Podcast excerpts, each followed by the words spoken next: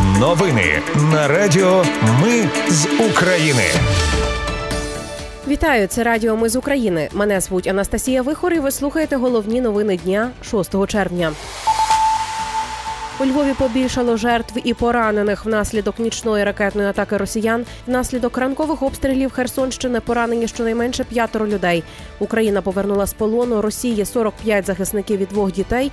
Володимир Зеленський і болгарський прем'єр Ніколай Денков підписали декларацію. А Україна націоналізувала літак Ан 140 100 російського Ростеху. Про все це та більше слухайте за мить у новинах на радіо. Ми з України.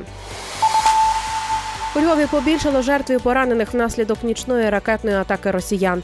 З під завалів будинку дістали тіло ще однієї жінки. Кількість загиблих таким чином зросла до п'яти. Водночас кількість постраждалих зросла до 40, Повідомили в міністерстві внутрішніх справ. Роботи із розбору завалів тривають. Голова Львівської обласної військової адміністрації уточнив дані щодо загиблих у Львові. Загинули 32-річна Анастасія та її 60-річна мати Мирослава. а Ще 60-річна Ірина і 35-річний Михайло. Інформація про загибель 21-річної дівчини та 95-річної жінки не підтвердились. Ці дані записали зі свідчень сусідів, зазначив Максим Козицький. У Львові тим часом оголосили дводенну жалобу. Повідомив мер міста Садовий.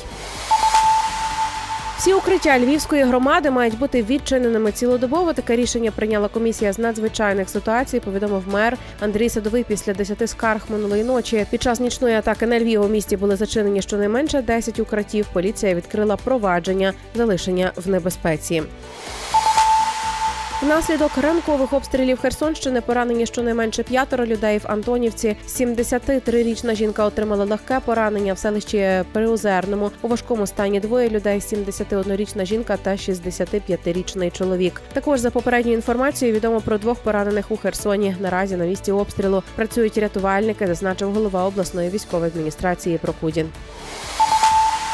Через темпи поставок західної зброї Україна не змогла розпочати контрнаступ раніше. Про це повідомив Володимир Зеленський в інтерв'ю CNN. Також президент України зазначив, що усі зрозуміли, що якщо контрнаступ розгорнеться пізніше, то більша частина нашої території буде замінована. А зараз наступ дещо сповільнений через укріплену російську оборону. За деякими напрямками ми навіть не можемо думати про початок наступу, оскільки не маємо відповідної зброї. Додав Володимир Зеленський. У Міноборони підтвердили удар по складу росіян в окупованій Макіївці. Збройні сили України знищили великий склад, де зберігалася значна кількість артилерійських снарядів і ракет для реактивних систем залпового вогню ГРАД.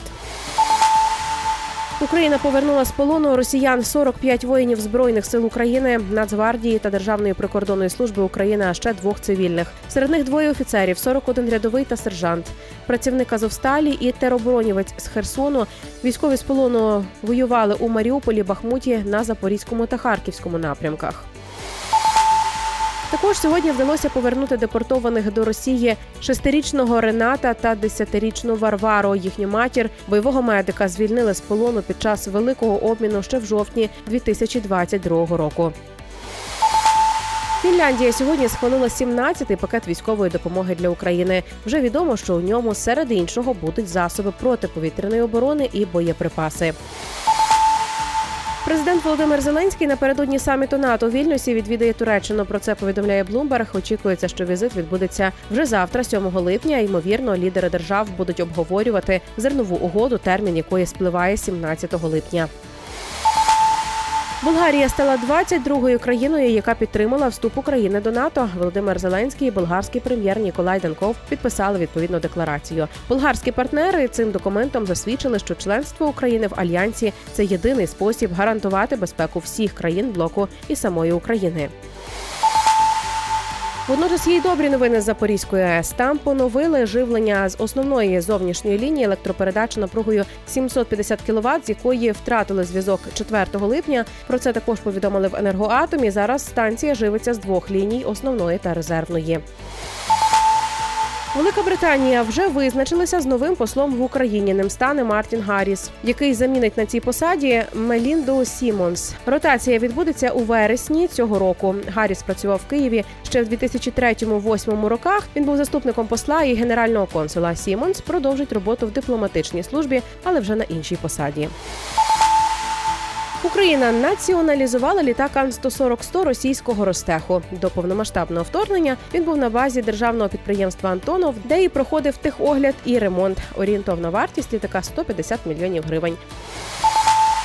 Комісія мінкультури сьогодні оглянула і опечатала три приміщення нижньої лаври будівлі номер 70. Це резиденція митрополита Онуфрія, будівлі номер 69 і 71. В одній з них на стіні висів портрет російського імператора. Міністр культури Олександр Ткаченко зазначив, що Українська православна церква Московського патріархату в цих будівлях повністю ігнорувала будь-які санітарні та протипожежні норми.